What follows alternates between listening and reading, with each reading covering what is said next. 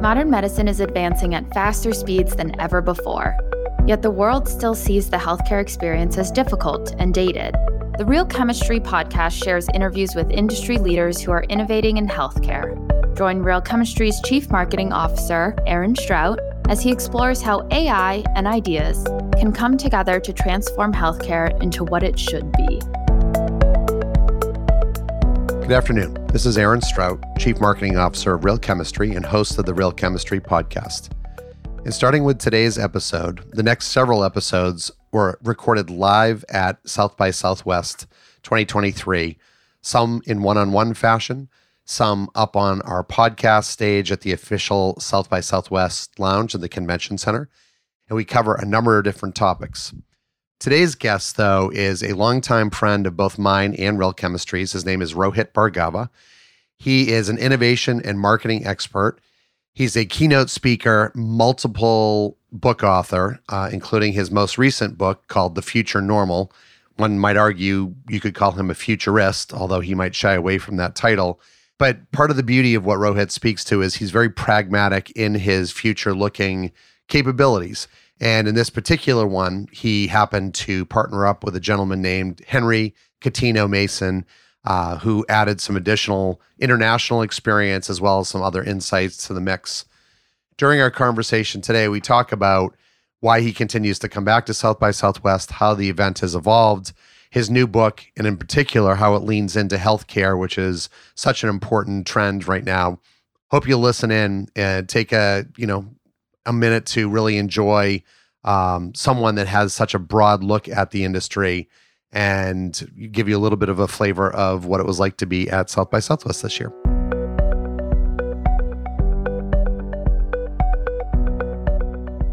So excited to be sitting here with good friend Rohit. Um, Rohit, we have known each other for a long time, and I think this is apropos because we're here at the Hilton at South by Southwest in Austin, 2023. Um, we'll get into your featured talk that you're doing tomorrow. But uh, I think if I remember correctly, you and I actually met at South by Southwest maybe back yeah. in the like 2008, 2009 timeframe. Does that sound right? Yeah, probably was around then. I had just started coming to South by at that time. So I'm sure it was like right around then. Well, it's funny because um, we were joking, and we'll, I guess we can rehash this now that we're really doing this for real now the Hilton where we're sitting used to be kind of ground zero. You had the convention center and you had the Hilton. And then there were some other places that people had started to tap into, but now it's a very distributed event. So it is kind of cool to be back at ground zero. And I know I've walked around a little bit and just looking at places where we've had GeekaCues and we've done thought leadership yeah. and you know we've probably gone to like blogger dinners and stuff like that. places full of full of memories like that. I'm like oh yeah at that corner i was just telling somebody in the lobby of the hilton here oh yeah here's where a couple years ago one of my authors and i she had an unboxing for her book and she hadn't seen it before and it was like the first moment. So yeah you're right. It's full of full of memories like that. It's really cool.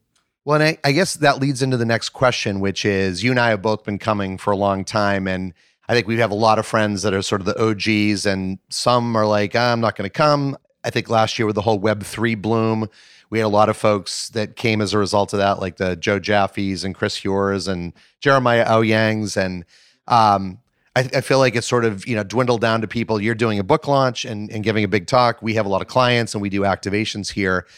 I have a question behind this, I promise, which is what keeps you coming back? Like, what's the thing about South by Southwest that you feel like is, I have to come here and you chose to do your book launch here this year. Like, what was the the impetus behind that? I think that every year, you're right. There is something that is quote unquote the thing.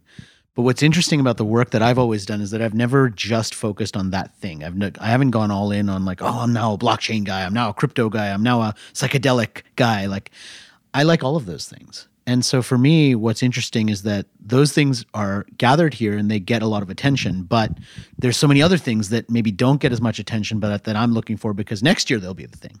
And so this is a really fascinating place to meet people like that who are working on the thing, but also the next thing. And that's a pretty awesome thing to find at a conference. And you don't really often find it because so many conferences now are very laser focused on a particular trend. So I can go to a healthcare conference and I do, and I speak at those all the time, and or financial services or retail, but like I'm sort of describing it as exactly what it is, which is a conference about an industry. And that's what most conferences are. They're either internal events for companies or they're conferences about industries. And what I like here is, I mean, you're doing a whole thing about healthcare. Someone else is doing a whole thing about luxury and fashion. Someone else is doing a whole thing about uh, psychedelic, like we talked about. I mean, there's so many things happening, and they're all in one place. Well, it's funny just because you mentioned that there was one room, and I think like the three things that it had rotating through it were cannabis, like the future of cannabis, psychedelics, and then civic action. And I was like, they're all related in a variety of ways, Yeah, but it's right. interesting on top of things like healthcare, Maybe film. the cannabis makes you more civically active. I, Maybe. I, I Maybe. would not be shocked, right?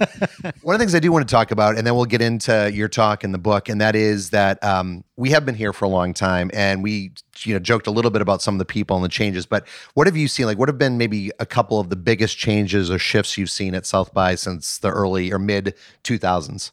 You mean besides the white in both of our beards, right? There's definitely more white in both of our beards, probably more in mine than yours. But yeah, besides that, what what else have you seen? Uh, I would say that uh, before I felt, I really felt like interactive music and film were three very different things. And we didn't even have EDU. And now I'm starting to see more connections between those. They don't run quite so separately, even though you do kind of see like people just come for one or the next one or the next one. And I think that's a great thing for South by overall to have this connection between them happen more frequently. So that's one thing that I've seen. Uh, the other thing that I've seen is is and some people don't like this. They sort of think, okay, South by Southwest jumped the shark because it's become more mainstream. And I don't say that in a critical way. I say that in a good way.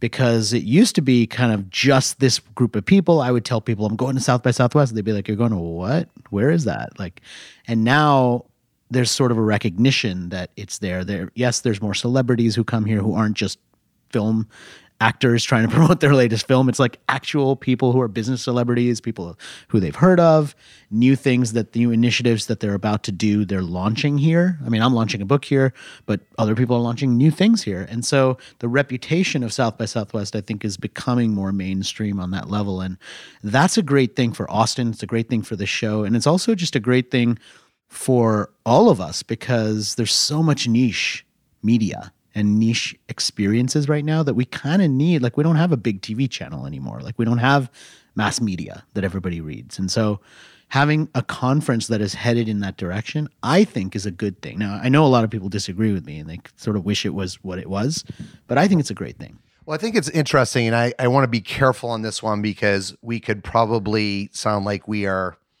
poo pooing some of our friends that have done that, right? And I think for some people's businesses, that has been the case where like they were all about social or community or digital or mobile. And so early days, this was like one of the things.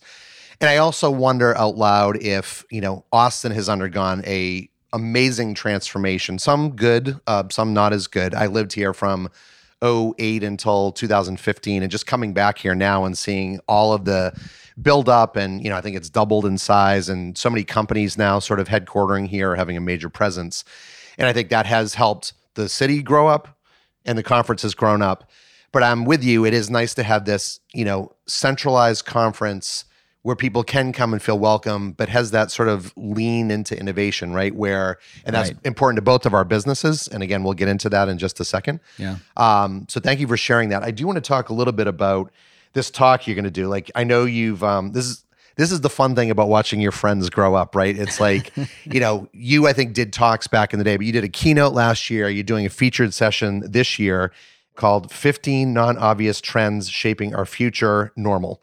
And so this, I believe, is riffing off of your book series, right? You've done the non obvious. You have the new book, which we'll talk about in a second. But the thing I want to dig into is, in particular, um, there's a few things. The first one is that I want to get into the healthcare, and you sent me a copy. I didn't get a chance to dig too too deep into it. No, you read it cover to cover. I read it cover to cover. I will have read it cover to cover. Edit out soon. that other part. You read it cover to cover. Okay, good. But I did Let's find go. the important stuff, right? The, I found the Yes. uh, meat in the sandwich. And that is, we do come from a very healthcare specific Right. uh, lens. But I noticed that you have a series of chapters right in a row. So, virtual companionship, which mention, mentions one of our clients, Woebot Health. So, we were very happy about that. Oh, great. They're Uh, awesome. I love them. Psychedelic wellness, ambient health, uh, green prescriptions, and metabolic monitoring. So let's talk about when did health care start to make its way in? I mean, obviously, healthcare, especially thanks to the pandemic, became a big deal. But I don't remember it was necessarily too front and center in some of your earlier non obvious like trend books. what got it so firmly on your roadmap? And it looks like you actually covered a lot of you know a lot of detailed areas in particular with this particular book. Yeah one of the reasons why i was so excited to connect with you this year is because uh, i said look aaron we've got so much more healthcare content than we've ever had before uh, in any of my other work. And and the reason why i think is because the scope of this book the future normal as opposed to the non-obvious series uh, is much bigger in the sense that it's not just focused on the next year. It's more akin to what I did with non obvious megatrends, which was kind of a 10 year span as opposed to just my annual book, which I became known for. And so as we did that process, I think it was partially about that, that it was a bigger vision. And it was partially about now I was collaborating with someone who was a peer in the world of futurist studies and who's looking at the world from a different perspective. I mean, Henry is based in London, I'm based in DC. So we had kind of the cultural division of that. He does a lot of things and knows about a lot of innovation that's happening outside of the US. And there's a lot of things happening in the US, and I get to travel frequently. But there's a danger when you read a book about this that's from a US only based author, it's very US centric. And this book doesn't do that, which is something we're both really proud of as well.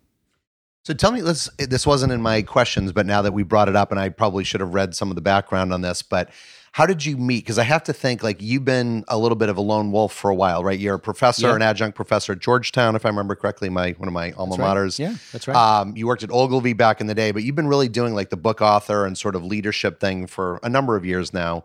I'm sure it was probably both exciting and a little bit like, holy crap, what am I doing? Bringing this new guy into the mix are we going to mesh? Like, will we have the same? And I love, by the way, that you thought bigger and more globally, right? Because sometimes it's easy to say, I'm comfortable. This is how I do my thing. it's going well. Bring... let's just keep doing it. Exactly. Yeah. Exactly. So tell us a little bit about bringing Henry into the mix and like, what's that process been like?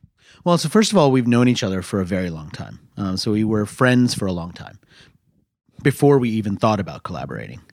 And I think that uh, we were actually at an event in New York together and we were both being described in a similar way, which was futurist.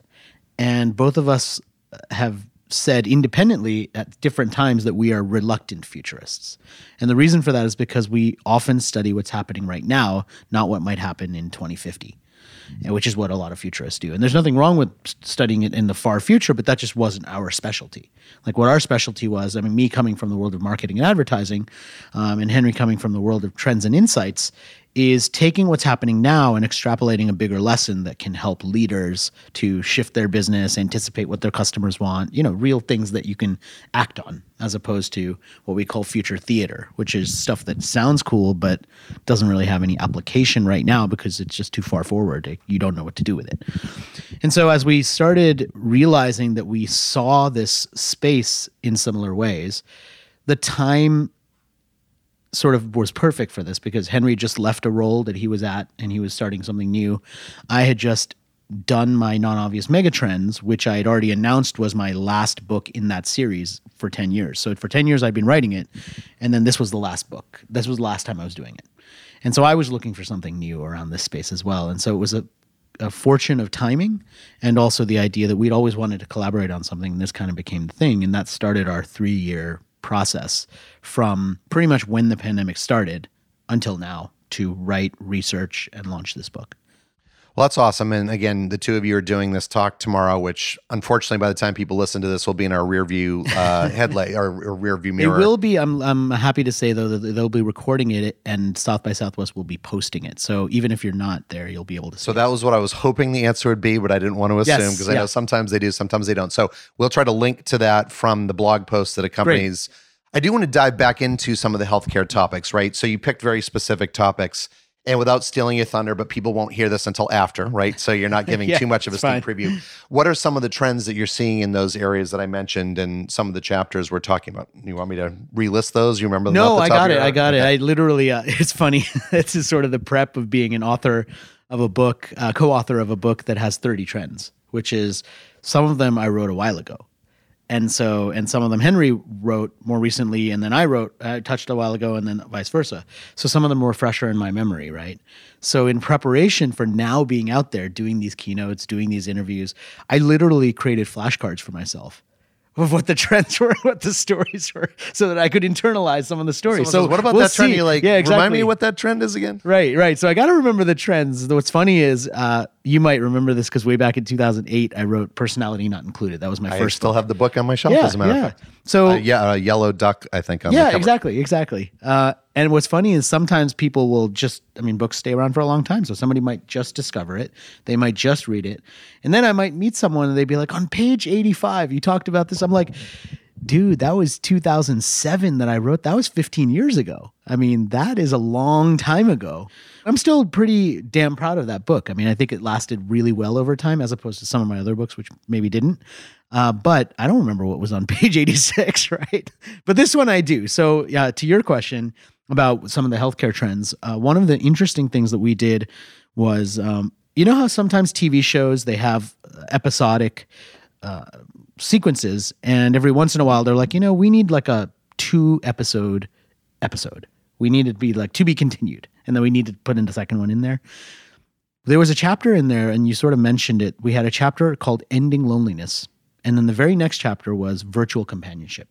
And those were sort of sister chapters because what we looked at was the epidemic of loneliness and how we could solve that. And ending loneliness was really, in part, about putting different generations of people together. So, old, older people living with younger people as one way of combating loneliness.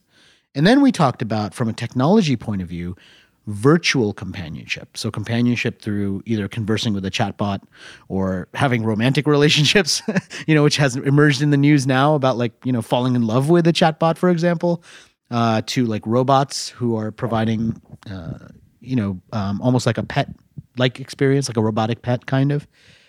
And the idea that these things, which used to be really strange and, and uh, on the side and maybe something that some people would either misunderstand or maybe even ridicule are now becoming real quantified ways of helping our mental health and helping people to get past this loneliness that is not just a problem for older people. I mean, so many younger people, especially after the pandemic, report these extreme feelings of loneliness that, if not uh, addressed, can turn into much more serious things like depression, suicides. I mean, there's lots and lots of data and so tackling those two together was really fascinating. That was just one aspect of health. And then there were so many other chapters where we we picked interesting things that were happening in extreme spaces that sometimes people don't think about. So yes, part of it was robotic surgeries and things like that, which are very health specific. But then there's ambient health. And ambient health was an entire chapter about how do we restructure our homes to increase our overall health? And how do we restructure our businesses to do the same thing? Can we shift the way that we treat the air or air pollution inside of the home or inside of the office building to make these places not just healthier for us, but maybe even additive to our health, right? Maybe they make us even healthier. And what would that look like? So that was another interesting angle of health as well. Well, thank you for sharing those. And I guess my next question is related to this, right? So well, I'll say it's a two parter since you just gave me the two parter. so the first is just for the people listening in, and I think you go into this in the book, but I think a lot of people would love to be futurists. I, I don't think anyone or many people are equipped to do it. I know that you have sort of this longitudinal look, which is helpful, but at some point you had to start. And I think you and I may have even covered this on a previous podcast or interview. But for those listening in, maybe for the first time, let's talk about how you now and Henry come up with these things, right? Because I'm sure there's a bit of a quantitative and a qualitative, but how do you find these things that are happening? And I love, by the way, and I have a related second part of the question of making them more pragmatic versus like, hey, in 50 years, we're going to be doing surgeries on Mars. It's like, that's cool, but A, we don't know if that's ever going to happen. And B, talk to me in whatever it is, 25 years, right? Right. Well, I think that there's what's interesting about this type of work is that there's always two sides to it. And one side is something that people assume is way bigger than it actually is. So, one side of it is having the access, relationships, and network to talk to and interview people who are doing this cutting edge work. So, being invited to the lab where you get to test this stuff, being sent the product before anyone else to be able to see it, having the conversation with the innovator who's changing the entire industry. People assume that's like 80% of what we do. Can I just interrupt you though? Because Yeah. that's a good one. Are you now finding that you have people seeking you out versus probably earlier days you had to do a lot of the seeking out yourself, or is it still Yes. uh Okay, so you you're now on people's roadmap enough where it's like I want to talk to this couple who are you know authors and make sure that they're tracking on this and to see if I can get some sort of coverage in the book. That does happen. That does happen. But people, I think, often feel like, oh, well, that's 80% of it, and I'm not that person, and I don't have those relationships, so I can't do that. When actually, it's a much lower percentage, is that. And that obviously takes time to get to. But a much bigger percentage of our time and the way that we find these things is by observing, paying attention, reading the stories that are out there, researching, reading the surveys that people do, reading the research that's already available. And that doesn't take special access most of the time. A lot of it just takes the intention to go out and read these things and consume these things, especially the things that are being published outside of the industry that you happen to work in. And both Henry and I are really lucky because the work that we do brings us to many different industries. And so, because of that, we start to see the connections between those industries in a way that a lot of times people don't, not because they couldn't, but because they just don't have the chance, because they're not reading in that way.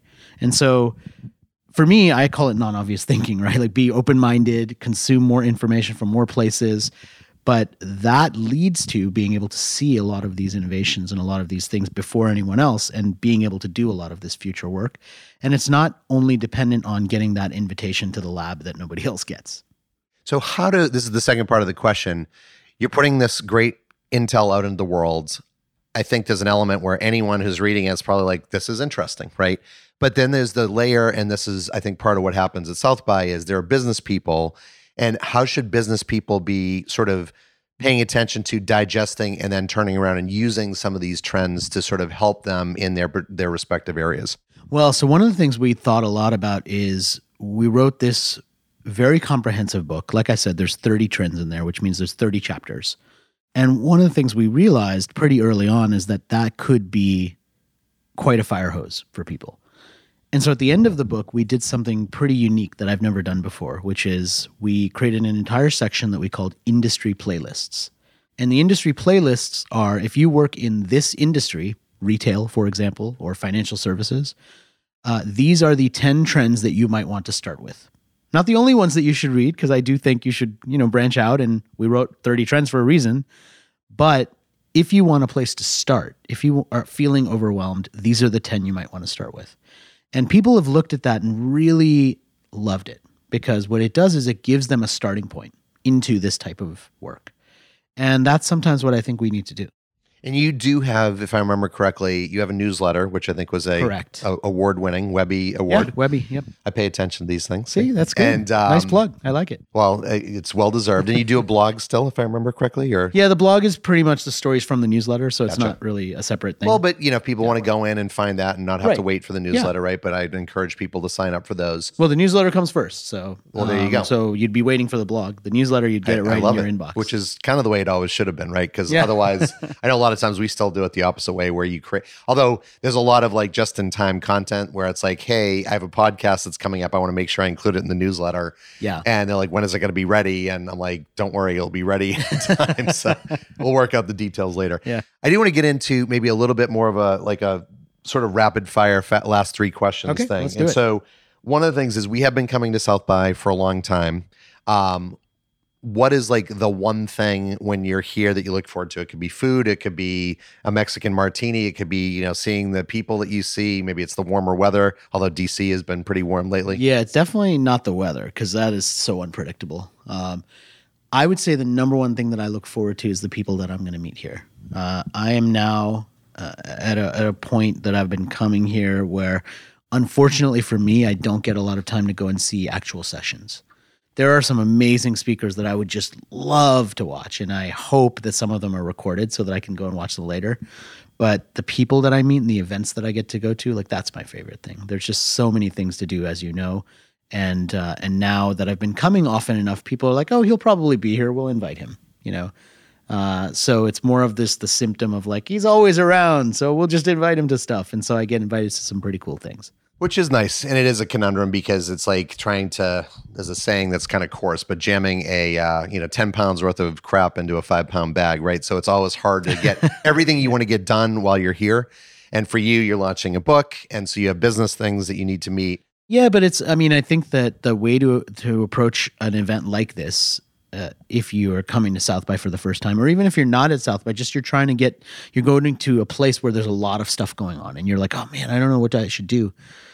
The biggest thing that's helped me is to choose something to do or choose somewhere to go and then be there with intention like be there entirely don't be sitting there looking on your phone about the other 20 things that you could have gone to like when you choose to do something when you choose to go somewhere like be there experience that That's maybe some of the best advice that I think anyone can hear. I've worked really hard to try to be more intentional about when I'm with someone, I'm with them 100% versus being distracted. I think sometimes we all have a tendency when you're at an event where maybe you are cheating and looking or catching up on email, and it is hard to do. But I do agree with you. A lot of years I left South by Southwest and I'm like, I felt like I ate junk food for five days, right? And it was because I was having these million sort of 30 second conversations, but wasn't really deeply engaging. right So I think I would add that caveat of with people and sort of events or talks or whatever, be intentional. I love that. And really focus on that and see like what can I take away from this and maybe go and say, I'm going to share this, like I'm going to share my notes on LinkedIn or on my blog or whatever. totally. So that's that's great advice. Two last ones are a little more fun, but um, let's say, you know, I can grant you a wish. It can be anything you want to do. What would your wish be? anything i could do Any- any- you could have something. you buy a $10 million yacht you could have 50 more wishes you could cure cancer you could meet you know uh, abraham lincoln whatever it is that you want to do anything's possible I would like to have access to an unlimited fund of money that I could grant to all of the people that I meet who are doing amazing things and deserve to ha- be paid for it. Because there's so many people who either are doing things where they just can't find the funding, or they're doing amazing nonprofit stuff, or they're just struggling. And if I could just spend my time meeting those people and being like, here you go, here's a hundred grand, here you go, here's another hundred grand, and just be granted the ability to give that money away to the people who should really get it, that would be pretty epic. well i love that uh, it's a definitely a variation on some other themes that we've had but um, that's a nice way to give back and hopefully you'd keep a 3% service fee so you'd have enough to keep you going too I mean, as long as I can pay for food and you know uh, afford to fly and not have to do long ass road trips, I'm good. Look, I mean, the credit cards do it, the Venmos do it, so you can get away That's with all it. I need. Three percent service fee. The last one, which is truly a fun one and apropos because we're here in like the live music capital of the world in Austin. Uh, you're on a proverbial deserted island. Don't worry about the technology or the how. You could take one album with you. Which album would you pick and why? I would probably take um, one of the albums from Maná, which is a Mexican band, because it just makes me feel good. That music just makes me feel good. Well, we've definitely not had that one as a choice before. So great way to wrap us up and a non-obvious choice from uh, you. Um, Rohit Bhargava, thank you so much. Uh, multi-author, speaker, professor, generally good guy. I think you do some consulting on the side as well, probably, right? Yeah, uh, some consulting, mostly keynote speaking. So that's my big that's my big thing. If you like this stuff and you need a speaker, that's me. Well, I can, you know, heartily endorse you. I am excited that we will be able to see your talk. Those that are not able to be here can see your talk on the South by website. We'll link to it, but South by swsx.com. If you just search Rohit Bhargava, I think it's going to be on their YouTube channel. So it's youtube.com slash SXSW. so they'll find it. So uh, really appreciate you doing this. I'm glad we get the the time to do it, and uh, good luck with the rest of your time here. Me too. And I know you're hosting some amazing events too. And I know they're going to be great. I'll be part of one of them. So I know you do some fantastic stuff too. So I'm looking forward to it. Thanks, appreciate it. Want more episodes of the Real Chemistry Podcast? Subscribe to our show wherever you listen to podcasts. We post a new episode every Thursday. Visit realchemistry.com for more info.